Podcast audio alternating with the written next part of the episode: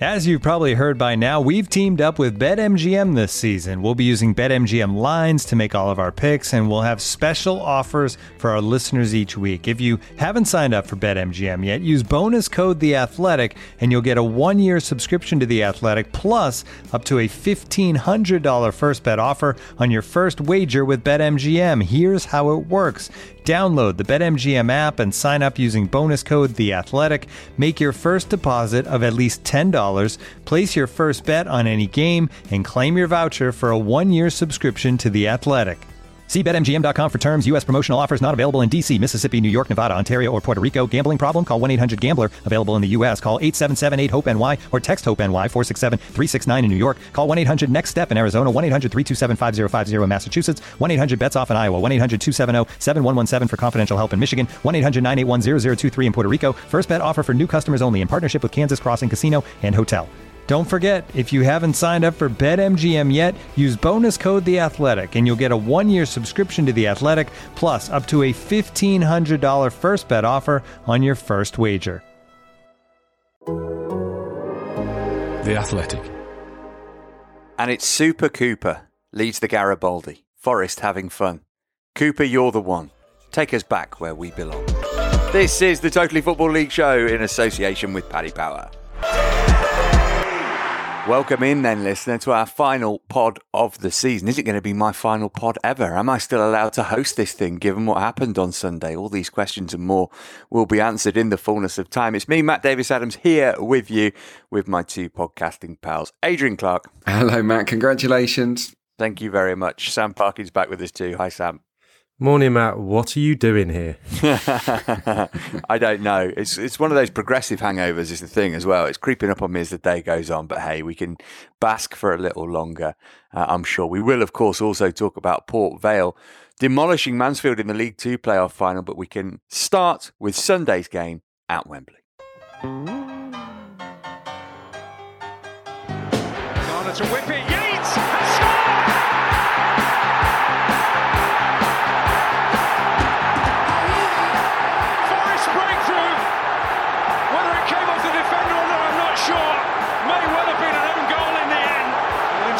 Area. Oh, good decision. And it goes the way of Forest. And a yellow card for Harry Toffolo. It is Nottingham Forest time again.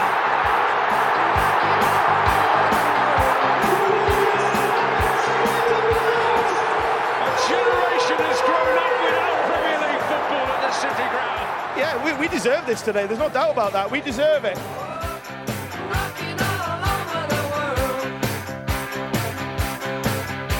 So, 23 years later, Nottingham Forest are back in the Premier League. They beat Huddersfield Town by a goal to nil in the Championship playoff final. Levi Colwill putting through his own net just before half time. That was pretty much that, save for some questionable refereeing. Uh, I want to start with the tweet of the decade from my friend and saviour, Jed Spence, who pointed out to Neil Warnock that maybe he made a mistake in giving him to Forest for the season. Oh, where's my manners? says Jed. Welcome to Twitter at Warnock Official. The accompanying picture sees Jed smoking a cigar in the dressing room. And fair play to Neil Warnock. He was quick to reply. He seems to be a dab hand at Twitter, actually. Well done, Jed. I did say you were Premier League or non league. Glad you listened and took my advice on board. Now go and enjoy your success. Those cigars won't do you any good, though, son. Winking face emoji from Neil Warnock. That's 2022 for you. Uh, Clarky, you and I were there. I suspect you probably maintained your composure a little better than I. Fair to say it's not a classic. Was it the right result? I think it was the right result. I don't think Huddersfield really did enough to win the game. It, it wasn't a classic. It was it was tight. It was cagey. We had two managers that are very good at, at nullifying opponents' strengths. Obviously, the pressure was huge, and and yeah, it was the type of game I think in the first half that Forest don't really want. They don't want that much of the ball but they did press and they did they did sort of eventually sort of grind their way to towards scoring a goal. They were the aggressors. And I think over the course of the 90 minutes, even though they, they retreated and retreated and it was all Huddersfield in the second half, I think they were the better side over the course of the 90 minutes. And yeah, worthy winners. It's not a match that will live long in the memory, but it was a treat to be there. And, and the noise um, from the Nottingham Forest end, and the, and the singing was was great. It really was. It was a, it was a joy to be a part of it, and uh, yeah, I, I, I, yeah, very special occasion.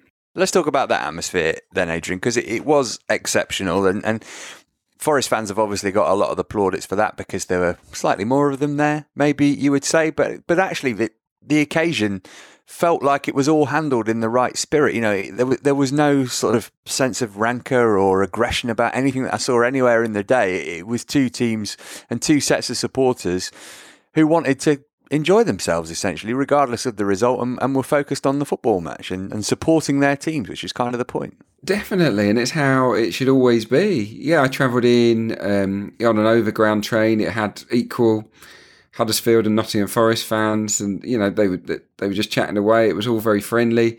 Got to the ground, and it just seemed like there were forest everywhere, and there were long queues to get into the the turnstiles. But everyone was patient. There was not not a sign of trouble at all, and and yeah, it just struck me how early everybody got in there, and maybe maybe after what happened in the Champions League final, that was on people's minds and and there were so many there to greet the teams when they came out for the warm up. It was a real roar to greet Forest, and it, yeah, that sea of red because I, I was just I was in the press box just to the to the right, so I was I was in amongst the Forest fans, so it felt noisier, but yeah, the the, the Mull of Kintyre and the other songs, they yeah, it, it was fantastic and.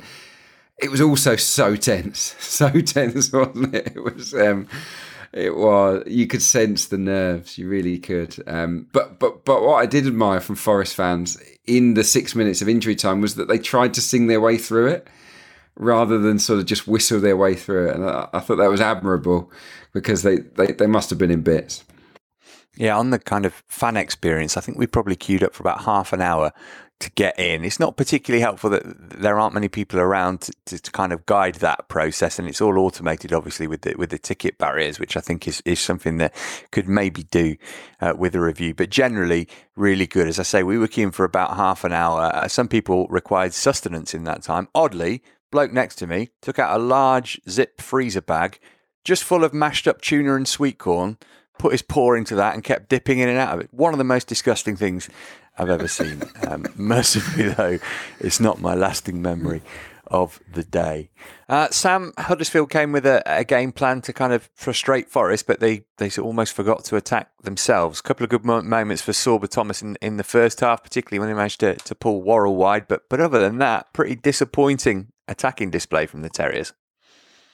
Yeah, I thought so. I thought Sorba Thomas was actually a little bit disappointing. I don't know if he was he was fit. He was a bit better when he went a bit more central uh, over to the right hand side and had a bit of a go at Colback for a period in that second half. And obviously Steve Cooper reacted to that by making the change and pushing pushing Colback into midfield. But yeah, other than the set pieces, really where there's always going to be a threat with with Huddersfield. Um, I thought they were pretty flat. The game plan was to to counter, and it didn't really pay off. I actually probably felt, with hindsight now, he probably got his team wrong. And that's a big shout considering how good Corberan's been. I think Hogg instead of Sarr in the back three from the off, and I would have started Jon Russell. I think he showed when he came on, maybe he wasn't in the right areas, he wasn't hurting Forest, but he picked up the tempo straight away. I thought he was fantastic. Hardly wasted a pass.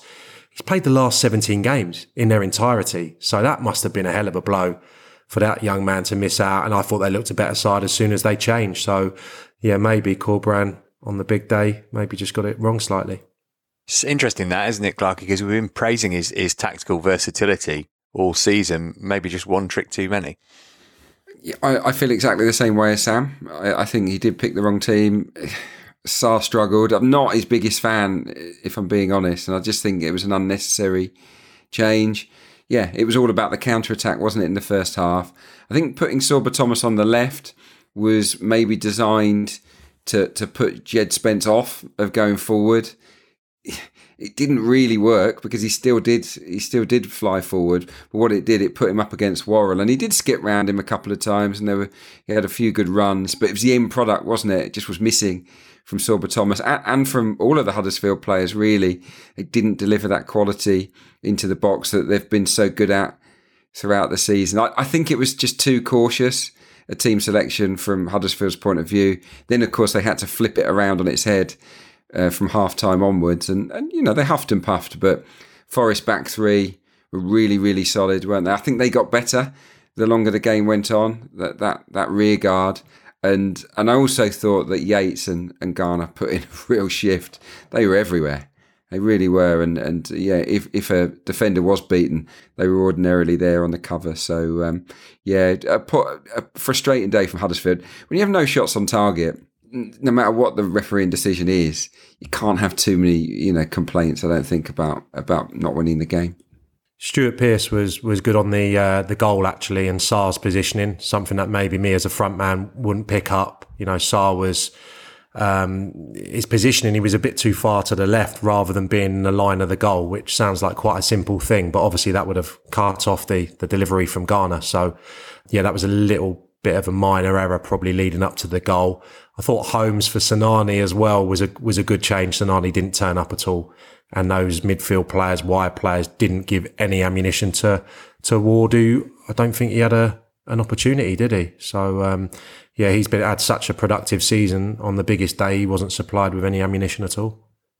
And yet, they will obviously rage at those two penalties that weren't. Jack Colback on Harry Toffolo, resulting in a booking for the Huddersfield man, and then Max Lowe's foul, foul on O'Brien too.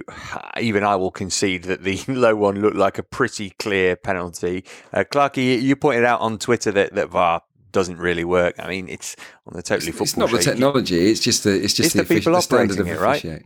And, and, and the other thing, as pointed out by Michael Cox on this morning's uh, Totally Football show, it, it, doesn't it undermine the integrity of the competition anyway if you effectively changing the rules for it for, for the last game? I, I did say it. I, I said I, I, wish it wasn't there. It hasn't been there the whole season, and it was kind of pointless being there, wasn't it? Because they didn't didn't really do anything. I think it's the standard of officiating um, that that is the problem. Really, it's not. It's obviously nothing to do with technology in this in this instance. For me, in my opinion, and I know a lot of people disagree on this. I thought the first one was the correct call. In my opinion, Toffolo was looking to initiate the contact, and that and that Colback had sort of stuck his leg out and just pulled it away in the nick of time. And I think the threshold for giving a penalty should be higher than that.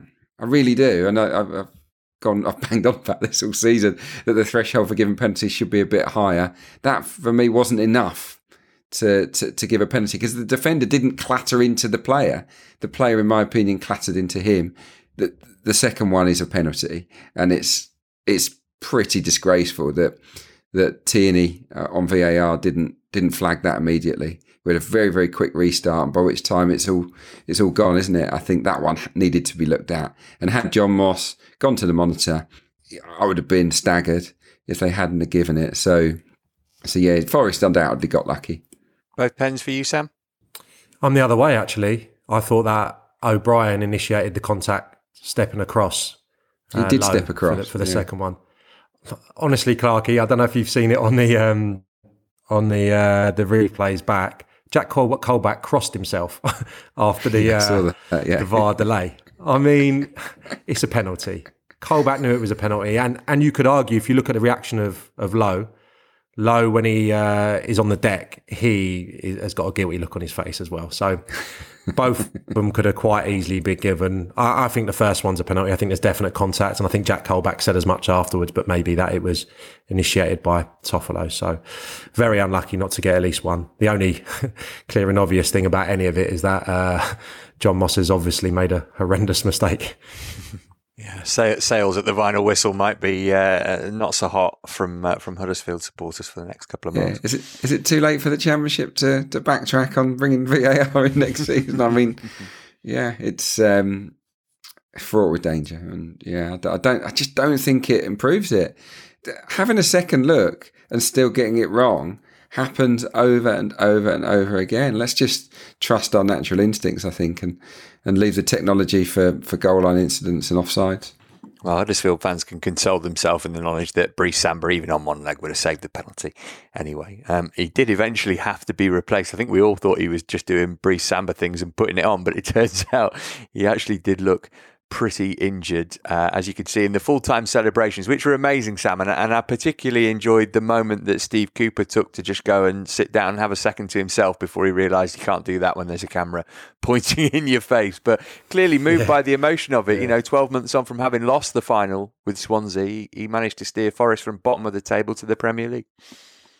Yeah, yeah, that was amusing. Him sitting down and then had the the sky camera thrust into his face. But no, I think he, he spoke brilliantly, and I think that goes the you know for the same for for Joe Worrall and I think Steve Cook in the dressing room. That that um, togetherness has just been incredibly evident. And I interviewed Gary Birtles Friday night, for obviously former Forest player, and he spoke about how all the former players, the legends of, of Forest, have been invited back to watch training, various events, and there hasn't been that you know paranoia. I think you know uh, around the club and and that um, I don't know the the history of the club. I think it's probably been a burden. I think everyone's spoken of that, the Brian Clough days and etc. etc. So Steve Steve Cooper has just welcomed that, and there's been an incredible togetherness. He seems absolutely thrilled to have that job, to be at that club, and um, he's really trusted his players and put belief back into them. And I think, yeah, the style of play as well,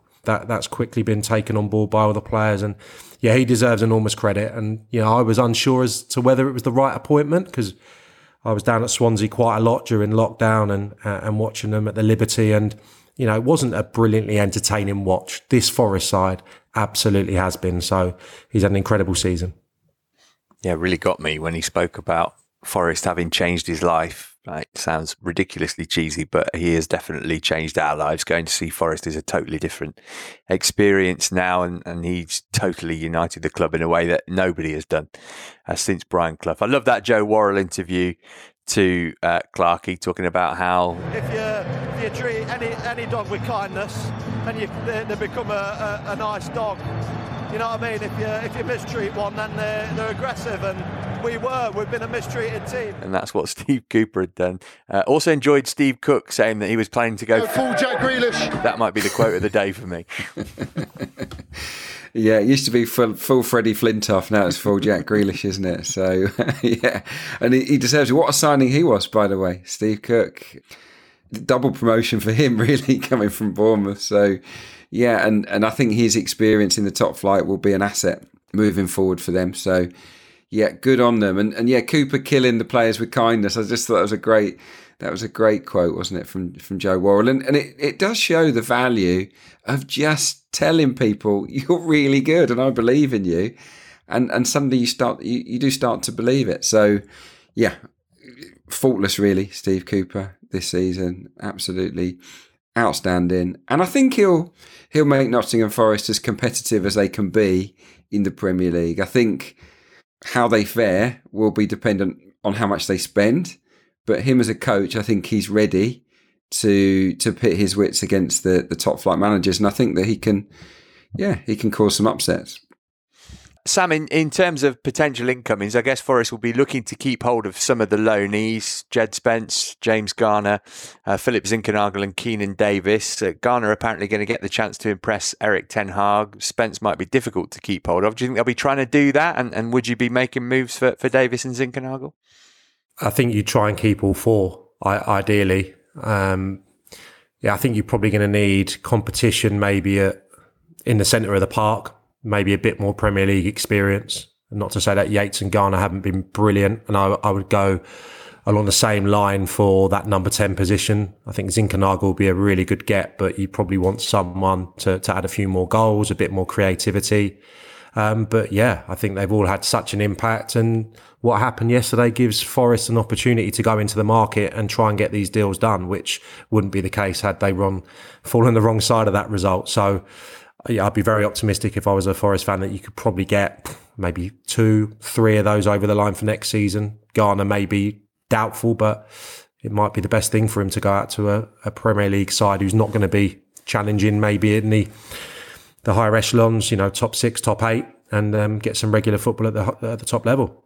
Yeah, I, I tend to agree. I think that that Spence is the one that you really want. I think he's he's undoubtedly Premier League ready. Keinan Davis, you, as good as he's been, you could argue, is he going to make the difference in the Premier League? The same with Garner. Uh, you know, I, thought he had a wonderful playoff final. He was really good. But um, yeah, who knows? I, think they should try to sign all four, but I don't know how whether it would be disastrous if they missed out on on one or two. I think they've been linked heavily with Morgan Gibbs White this morning. He he's apparently on the radar of Steve Cooper. Wants to make him his first signing, and if Wolves are willing to sell, I think that Gibbs White, maybe in preference to Zinckernagel, would be a very good move.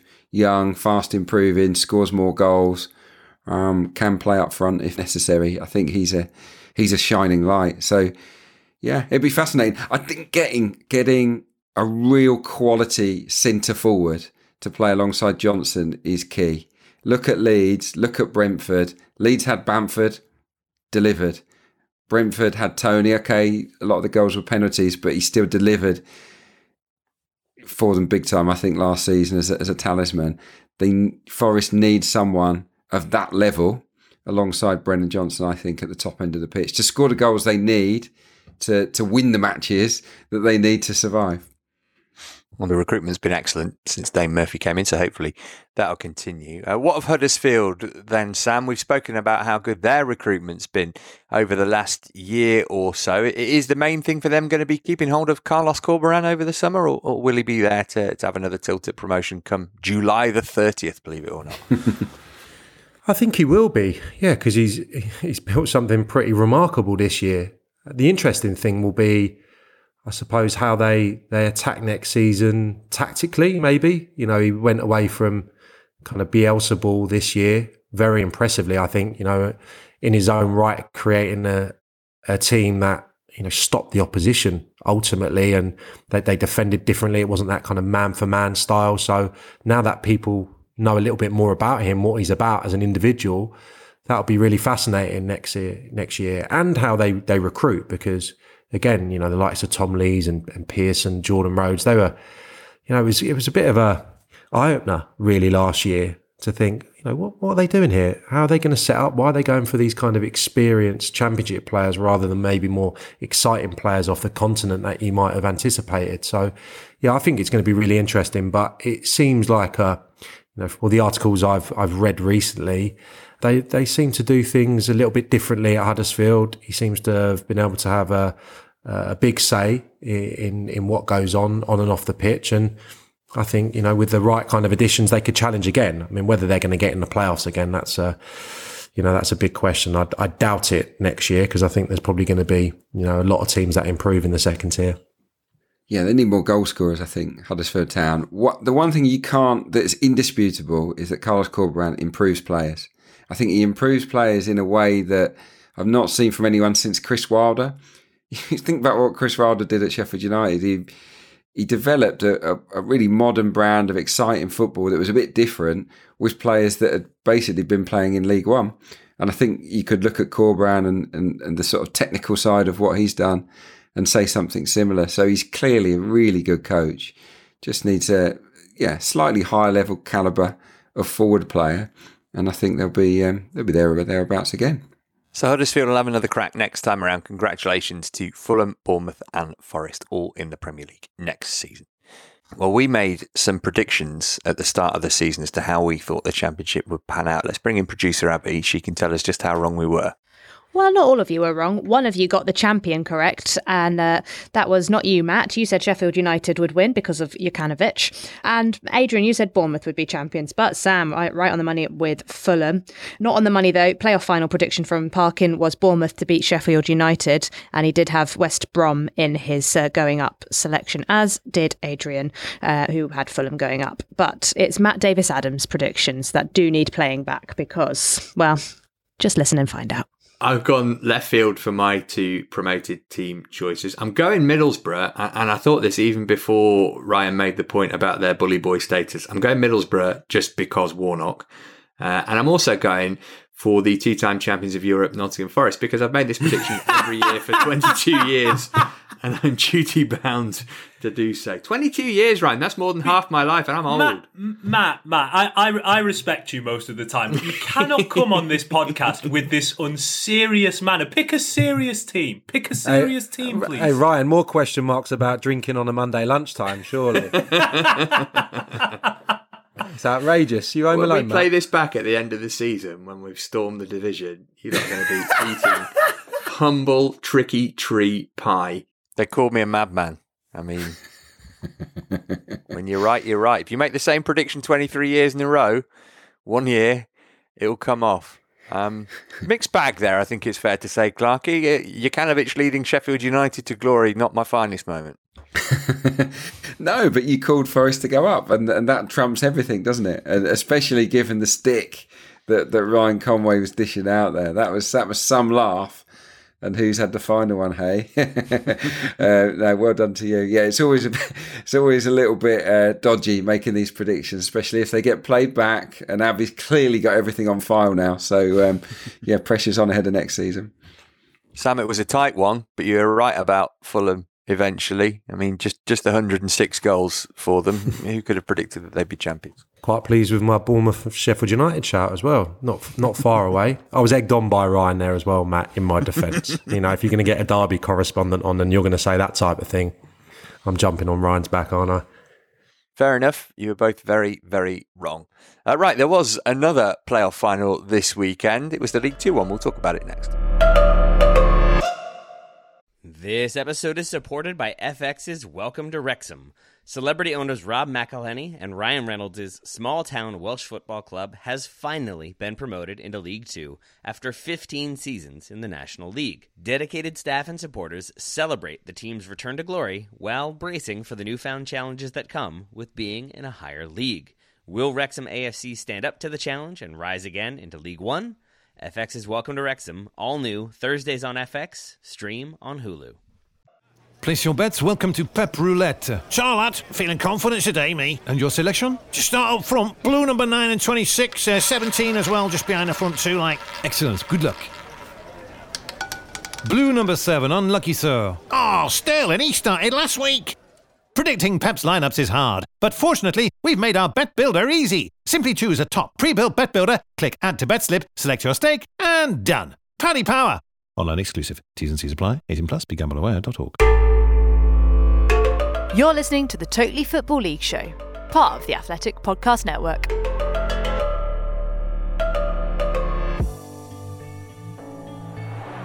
Oral looking for those who are arriving, and Wilson will pick up the pieces. James Wilson leading the line and leading the promotion push. Wilson now taken out by Hawkins, who's already been booked, and the yellow card is out again, which means just one thing. In the 35th minute, Mansfield Town are two goals down and a man light. It's all going wrong for the Stags. Get the Port Vale party started. Ten months of hard work comes to nothing for Mansfield Town, but means everything for Port Vale. I want to dedicate that to my daughter that I lost, Ellie Clark. I'll dedicate the win to her. She's up there, helping us out today. So proud of her, so proud of my family. And as for this, it's amazing, absolutely amazing. You know, we stuck together, belief, togetherness, spirit, desire. I love those lads, I love my staff, and I just thought it's a fitting end, but I would like to dedicate it to Ellie. League One awaits for the Valiants. Well, Port Vale will be in League One next season. They swept aside Mansfield Town in Saturday's League Two playoff final at Wembley. Kian Harratt and James Wilson scored twice in the space of four first half minutes, after which Ollie Hawkins was sent off to mean the game was all but done by half time. Sam, you were there for this one. Was was the key moment of the game that Jamie Murphy shot, which was well saved after the mix up early on? Nigel Clough said it would have been a different game had that gone in. Yeah, quite possibly. You saw during that spell what kind of Mansfield were about. Got some good te- technical midfield players. I felt the pattern was almost set by then. Uh, what I just said there, and and and Port Vale just had a bit more thrust, a bit more dynamism going going forward, especially in the wide positions, which we'd seen already. But that was a big chance. That was a, a chance he should have taken. Just needed to head it either side of Aidan Stone and, and Rhys Oates later in the first half had an equally good chance, which he didn't really catch. There was a large portion of the goal which was unguarded, which he should have found. So they had two big chances, Port Vale were incredibly clinical with their two. And there was a red card into the mix as well. But you can't take away that Port Vale were even 11 v 11 looking like the more likely side. And um, yeah, it was a, a very, very comfortable passage into to League One for Port Vale and an amazingly emotional day for, for Darrell Clarke. Obviously, um, it was kind of written, wasn't it? I think all the neutrals probably were back in Port Vale going into this, and yeah, you could see you could see the emotion. You know, even with ten minutes to go, I was keeping a keeping an eye on their technical area, and um, incredible day for him after what's been just a, a dreadful few months. Yeah, well done to the Man- Mansfield supporters for their uh, applause in solidarity of him in the eighth minute. But just incredible strength of character for him to be able to to make it back to work in the first place, but to uh, to then do what he did, incredibly impressive. And and Clarky on the on the group chat, you were pointing out that that tactically he found the the hole in Mansfield's system effectively in that midfield diamond and, and ruthlessly exploited it. Yeah, I think the the way to get the better of a diamond in, in my history, sort of of playing and then analysing football, the best way to sort of uh, punish that is quick switches of play to the flanks. It's you know, especially if you've got two forwards, which they had, put one of them that leans on one of the fullbacks, and then switch the play out to the wing, and it effectively it's asking a central midfielder or a centre forward to track a fullback and and they, they weren't able to react quickly enough. Mansfield Town to those switches of play. Just just look at the goals. Wilson, the first one, switched it to Benning. From there, you know, deflected cross and how, it scores. Goal two, Worrall again, the spare man. And from that, obviously, he hangs the cross up for Garrity, trademark late run and header from him. And and they snaffle the rebound. And, and even for the third goal, it's Worrall, isn't it, getting to the byline. For the other wing back, to convert at the, at the far post. I thought that Worrall and Benning were, were fantastic. And Mansfield, yeah, tactically didn't really have an answer to it playing in that in that diamond setup. So well played, uh, well played Port Vale. They were they absolute deserving winners. Yeah, Darrell Clarke nailed it tactically, and um, yeah, I just thought it was it was perfect day for them, wasn't it? it? I thought that that minute's applause was amazing from both both sets of fans. I love the fact that Darrell Clarke let Andy Crosby lead the team out. Thought that was a really, really kind gesture as well on his part. And um, and now that we know what he's been through, because we didn't know really for sure before, um, it's just, it is remarkable, and you can't help but feel feel pleased for him in, in obviously such tragic circumstances. Sam, are you with Clarky that the Mansfield setup was the uh, the big factor in this game, or certainly something that, that Nigel Clough would change if he had his time again? Oh, definitely, yeah. And we had a brilliant vantage point where we were commentating from uh, at the weekend, and um, Clarky's spoken about that that diamond, and I just felt, uh, well, speaking to people within the game, um, when you play that diamond, your two outside midfield players have to have the energy to to get out, and I thought Longstaff and and Quinn. Both of them, you know, have had, well, Quinn's had an excellent career. Longstaff's going to have an excellent career just lacked that mobility to get out and, and, and, help and close those spaces. And for the second goal, I think it was McLaughlin, the left back of Mansfield, who's been brilliant flying forward this season. He actually got involved with one of the centre forwards in the middle of the pitch. And when the ball was switched out to the right hand side for the Worrall delivery, as Clarkey said, it was Jamie Murphy running back in a left back position. He's your number 10, your, your creator.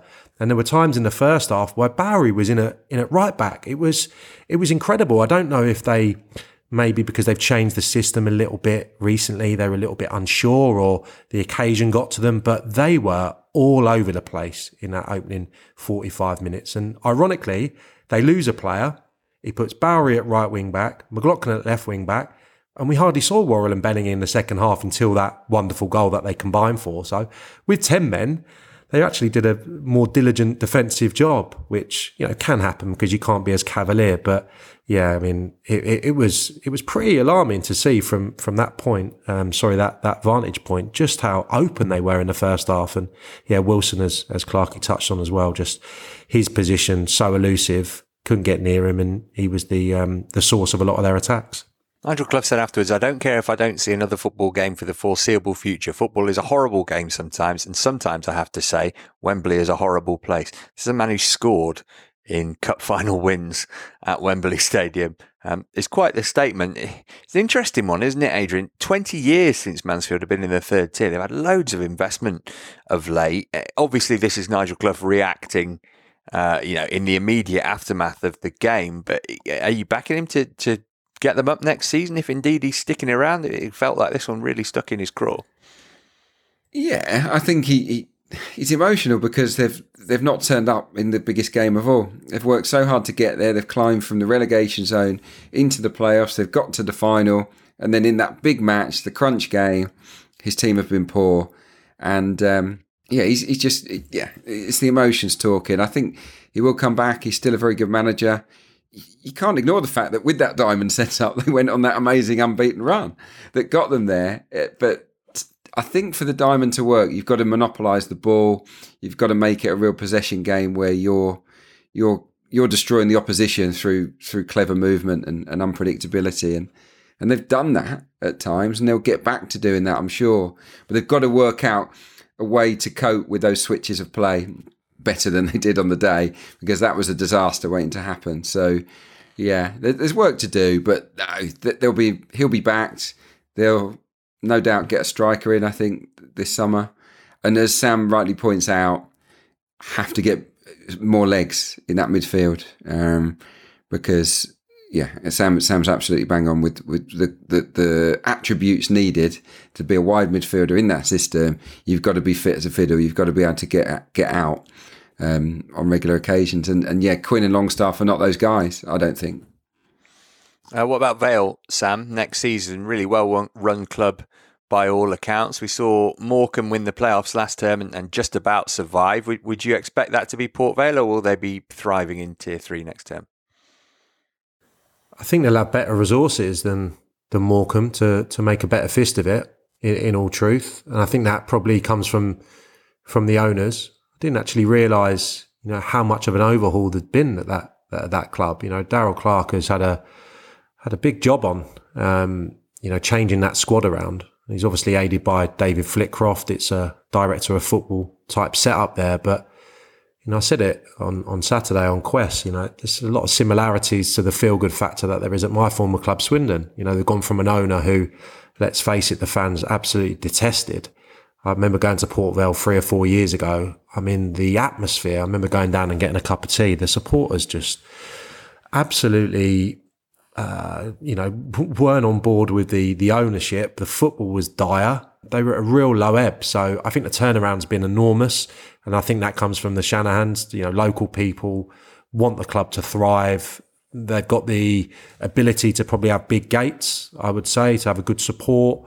Um, so I'd imagine Darrell Clarke will be backed, and the the aim next season would probably be to consolidate, if not better. And there isn't a big gap between League Two and League One. We always say it. So I'd expect them to stay up because I think they'll have you know more money to spend and and better resources than some of the other clubs in League One.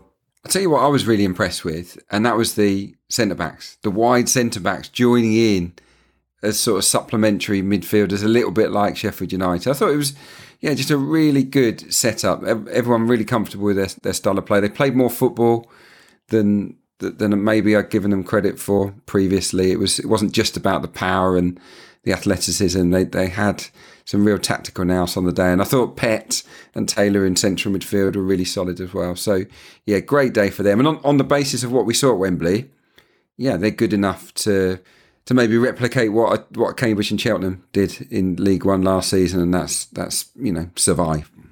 Congrats then to Port Vale. They can look forward to the 23rd of June when the fixtures for next season are released. The new campaign gets underway on the final weekend of July. Uh, let's bring Abby back in now. She can give us some odds on the likely winners of each division next season, courtesy of Paddy Power. And you will not be surprised to hear that it is Watford under former Forest Green boss Rob Edwards who are the favourites to win the championship. They are 15 to 2, followed by Norwich, who are 8 to 1, but Burnley, the other rele- relegated team from the Premier League, they are only the fifth favourites to win at 12 to 1. And if you fancy wasting some money, Sunderland are 20 to 1 to win the championship. No surprises for who's going to win League One next year because we all said it about this season just gone. Ipswich, 11 to 2, they're the favourites. Sheffield Wednesday, 6 to 1, and Derby, 9 to 1 complete the top top three, and really no prizes for guessing who's going to win League Two next year. Who do you think Paddy Power have got as number one, as they do every year? Salford? That's the one. Seven to one for Salford to win. Bradford eight to one. Stockport ten to one to win League Two. And your four relegated teams from League One are either sixteen to one or twenty to one to top Division Four. Thanks, Abby. You can find out these odds and more at paddypower.com or the Paddy Power app is over 18s only. Prices are accurate at the time of recording. T's and C's apply. And when the fun stops. Stop. Looking for an assist with your credit card but can't get a hold of anyone? Luckily, with 24 7 US based live customer service from Discover, everyone has the option to talk to a real person anytime, day or night. Yep, you heard it right. You can talk to a real human in customer service anytime. Sounds like a real game changer, if you ask me. Make the right call and get the service you deserve with Discover. Limitations apply. See terms at discover.com slash credit card. Looking for an assist with your credit card but can't get a hold of anyone? Luckily, with 24 7 US based live customer service from Discover, everyone has the option to talk to a real person anytime, day or night. Yep, you heard that right. You can talk to a real human in customer service at any time. Sounds like a real game changer if you ask us. Make the right call and get the service you deserve with Discover. Limitations apply. See terms at discover.com/slash credit card.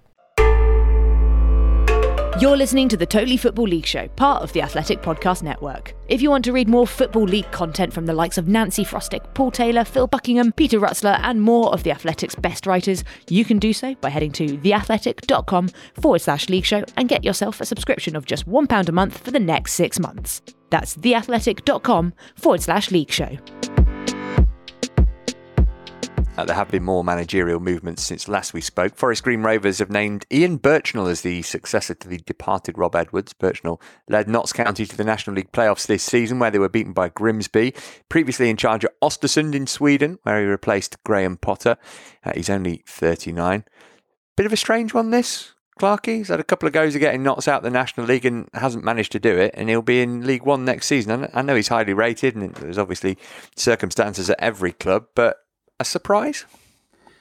Yes and no, really. I think if you look at his win ratio, quite modest, really. At all of the clubs he's been at, I think that Notts County, he took them into the playoffs a couple of times, which is good, but but didn't ultimately get them out of that division. So I think there's a question mark over his ability to lead a club to promotion. But he is a very good coach. He's got a UEFA Pro license.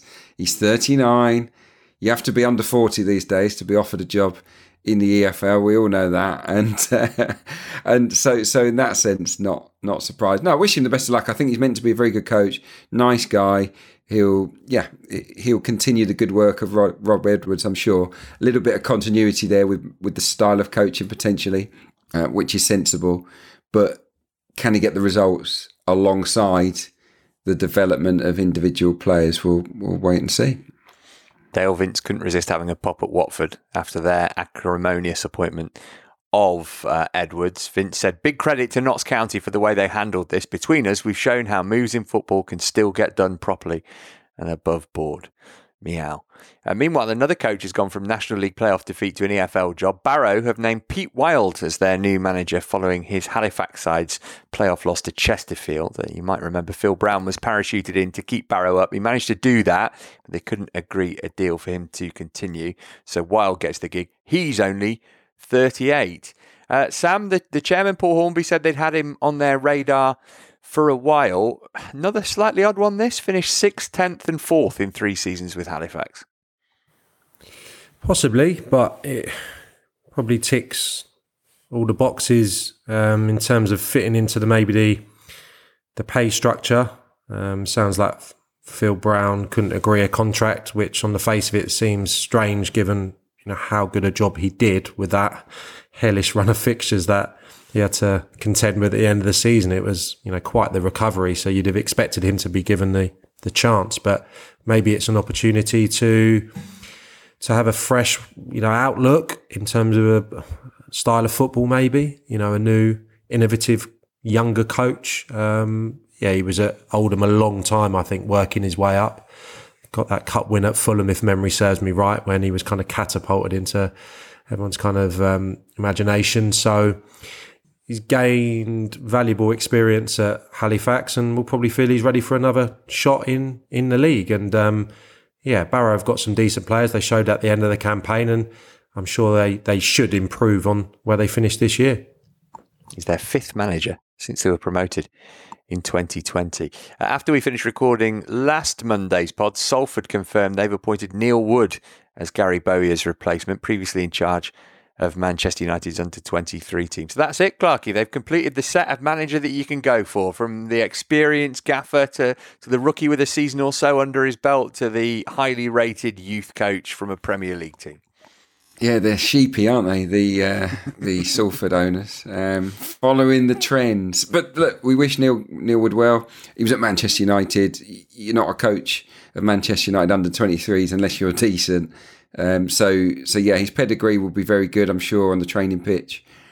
But it's different, isn't it? He's worked his way up, Neil Wood, from the under 13s all the way through, proven himself to be a fantastic coach that they've backed and supported but it's men's football and it's different. And and when you're being paid to, to win rather than develop, it's it's a different kettle of fish. Some thrive. Neil Critchley has, has shown that at Blackpool, others too, uh, but but some struggle with that step up. So I think it's a risk of sorts. But uh, he's local he'll clearly be able to tap in, won't he, to the to the Old Trafford production line. So it'll be interesting to see how many United loanees uh, come on board at Salford next season. But no, wish him luck. Salford might be favourites for League Two. I've been sucked in in the past, um, backing them or tipping them.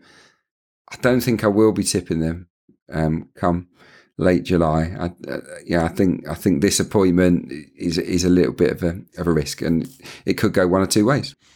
Is the risk, Sam, because you, you go from under 23 to League Two specifically? I'm just thinking, you know, in the case of, of Critchley, in a division where perhaps there's a little bit more football played, where it's quite industrial, obviously, in League Two. That's going to be quite a shift for him that from going for games that are not dead rubbers, but, you know, you get as much time on the ball as you could possibly want and, and are rarely that competitive to the hurly burly of League Two. That, that's quite an adjustment, no?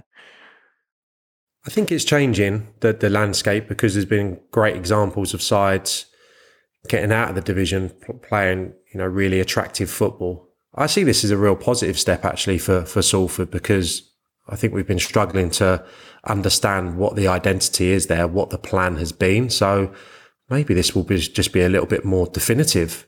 And I didn't think Gary Bowyer did a particularly bad job, but maybe that's just the straw to break the camel's back. And now they actually have to think, right, what are we actually going to do for the next five years? How are we going to get out of this division and, and hopefully out of League One in, in time? And maybe it is going to be tapping into, you know, younger players that, that play a certain way, that are educated a certain way. And well, you know, time will tell, but I think they have to trust Neil Wood now for the next couple of seasons and, and try and, you know, recruit a type of player to fit into his style of football. You know, there'd be no good, you know, um, changing this halfway through this campaign and going for a tried and tested, experienced manager who's going to play a different style. I think this is a, a big, big moment for Salford and, and hopefully a positive step. What we see with, I've, I've interviewed a number of um, these types of coaches this season, people who have, have climbing the ladder in, in terms of the academy system and going into the 23s and, and first team setups the impression I always get is how thorough these guys are. They really think of everything. He'll have been used to obviously dealing a lot with analysis, but also tapping into, you know, working on players as people or getting to know them and working on that connection. And and maybe he'll bring in some some things from Manchester United in terms of match day preparation that, that the players might not have seen before. They the people that work for these big clubs in the academy setups, they no stone is left unturned. And I think he'll bring a culture to Salford that maybe they, they, they wouldn't have had un, under a Gary Bowyer. So it'd be interesting to see. And yeah, I'm with Sam. I think it's it's more positive than negative for sure. And um, but but yeah, we'll have to wait and see whether it translates to results on the pitch. It might be a slow burner. Well, good luck to Woodwild and Burchnall. Sounds like a I don't know glamping company, maybe something like that. Uh, enough of this. Abby's done a quiz for us to finish off. Abby, ask us some questions. No. So I have written out nine questions. It is uh, three per division, and it should be fairly straightforward because you have all watched uh, the season. So begin nice and easily. Who did Fulham beat 5 1 on the opening day of the season? So we were going to write these down, listener, as you can too, and then you can um, you can fill in the blanks with us. Okay. And question number two. Fill in the team on this Nancy Frostick article headline. Mighty, not massive. Team name. Keep bouncing back. So, fill in the team name that's missing from this article headline. Mighty, not massive. Team name. Keep bouncing back.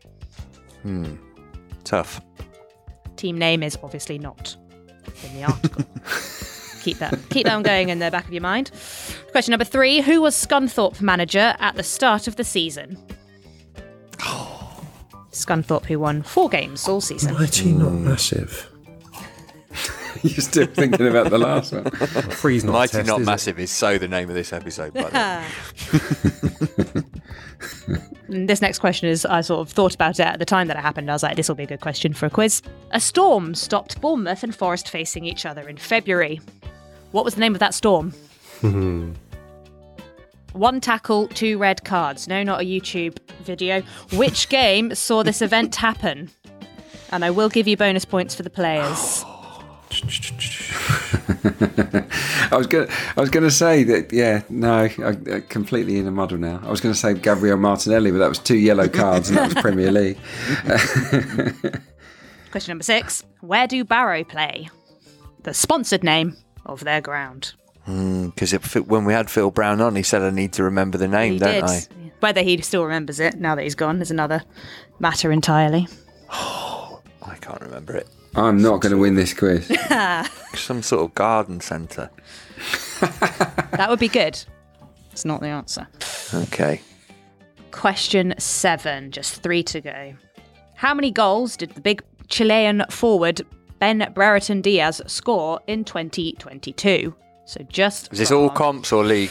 all comps. Plus Chile? Well, it's whatever Soccerbase told me. How many goals has Ben Brereton Diaz scored in 2022? Having got off to Oh, okay, such a flyer, 2022, Sorry. Got loads, didn't he? but only this calendar year, so January to May. Question number eight. We all remember that Wimbledon did not win a game after December, but how many games did they go without a win in the league? Tough. I think there's going to be some pretty low scores on this. It's quiz. going to be so low. And your final question Prime Gaming sponsor which team? Jeez.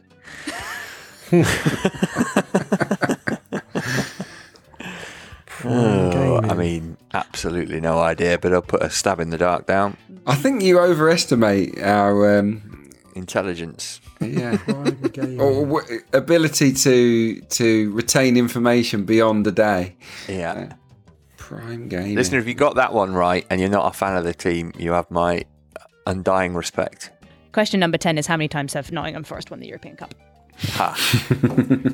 Okay, we're going to run through the answers. Question number one Who did Fulham beat 5 1 on the opening day of the season? Matt, what's your answer? I couldn't remember, but I put Reading. No. Anyone else know this? Huddersfield. It is Yeah. Huddersfield.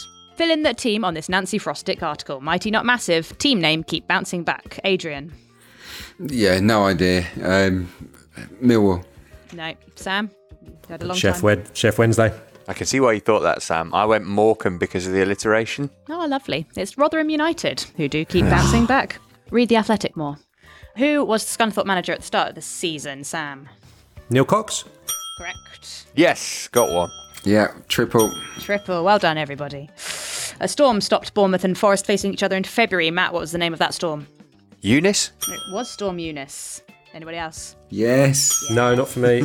Not for you. I can't believe it. I think I'm, I might have my scoring might have ended here. Okay. Clarky and I have always been strong on uh, meteorological matters, Of to be fair. So One tackle, two red cards. What was the game? Ian, Sam, I reckon, I feel like you did quite a long chat about this, so I reckon you remembered this one. I think it's Gillingham Fleetwood, and I think it was Charlie Kelman and Paddy Lane. Correct, correct. Brilliant. Wow. Fantastic. I'm going to give you one point for the match and two bonus points for the players as well. Well done, Sam. Thank you. Nothing from Adrian on that one, and Matt. No, nothing. I got the fixture right. You got the fixture. Well done. Where do Barrow play, Adrian? Uh, Barrow. You're not wrong. Is it a building society bank No. type No. vibe? Is it not? No. I got on the Sands End Stadium. Is oh, that you're right? so close. You're so close. It's the Dunes Hotel Stadium. Oh, Half a point for the fact that dunes are often comprised of sand. I'm tempted. I'll think about it later. um, I don't think it will help you. Uh, how many goals has BBD scored in 2022? And I'll give you a goal either side to be generous. Oh, blimey. Uh, Adrian. Two. It's three, so you're getting a point for that. Oh, for I had one. generous. You've I won had one as well. Ugh. three goals. I think that's amazing, Abby, because he's got the answer wrong. So why would you get a point for that? Oh, hey, steady on, Matt. Steady on. Come on. How many league games did Wimbledon go without a win at the end of the season? I went 24. it's more than that, I think. It is more than that. Uh, yeah, I went 24. I went 26. oh, one off. It's 27. Technically, by my previous question rules, that would be a point. But... Get in there. And finally, Prime Gaming sponsor which team? They were previously sponsored by Burger King. Oh, I got it. Or is it- Randomly. Is it Stevenage? It is Stevenage. Oh, that was a pluck from nowhere. Well, we can categorically say that Sam's many appearances on Quest have uh, led him to be the ultimate EFL quiz champion 2021 2022. I got three there. What did you finish on, Sam? Um, one, two. What did I get for the Gillingham Fleetwood? I've got you down as having seven points. Wow. You just stacked up the points on that one question. I mean, that just Yeah. a disgrace, really. It was I a pla- great Ch- answer. Charlie Kelman uh, had gone for a good five minutes as well. So thank you, pal. It was a great answer, but is it worth my grand total of four in one question? I don't know. I- We'll let the listener decide, but it's fine. Listen, there- there- there's a there's a big case to say that four should be three, really. But you know, let's not let's not finish the season on a on a sour note. Um, we are finishing Oh, well the done, Sam. season there, though. Well done, Sam. Well done, Thank you. Clarky. Well done, Abby, for helping us get through this season. Everybody else who's joined us as well. We've had some fabulous contributors, uh, and we thank them all. Mainly, though, listener, we are grateful for your continued support. It's not very long until the new EFL season kicks off. We will be here to look forward to it all with you. Until then, have a great summer. Thank you for joining us throughout the 2021 22 season. We'll catch up with you again soon. Bye for now. You've been listening to the Totally Football League Show, part of the Athletic Podcast Network. Listen ad free on the Athletic app and keep up to date with everything Totally by heading to at the Totally Show on Twitter and on Insta. Find out the latest subscription offers by going to theathletic.com forward slash league show. The Totally Football League Show is an athletic media company production. The Athletic.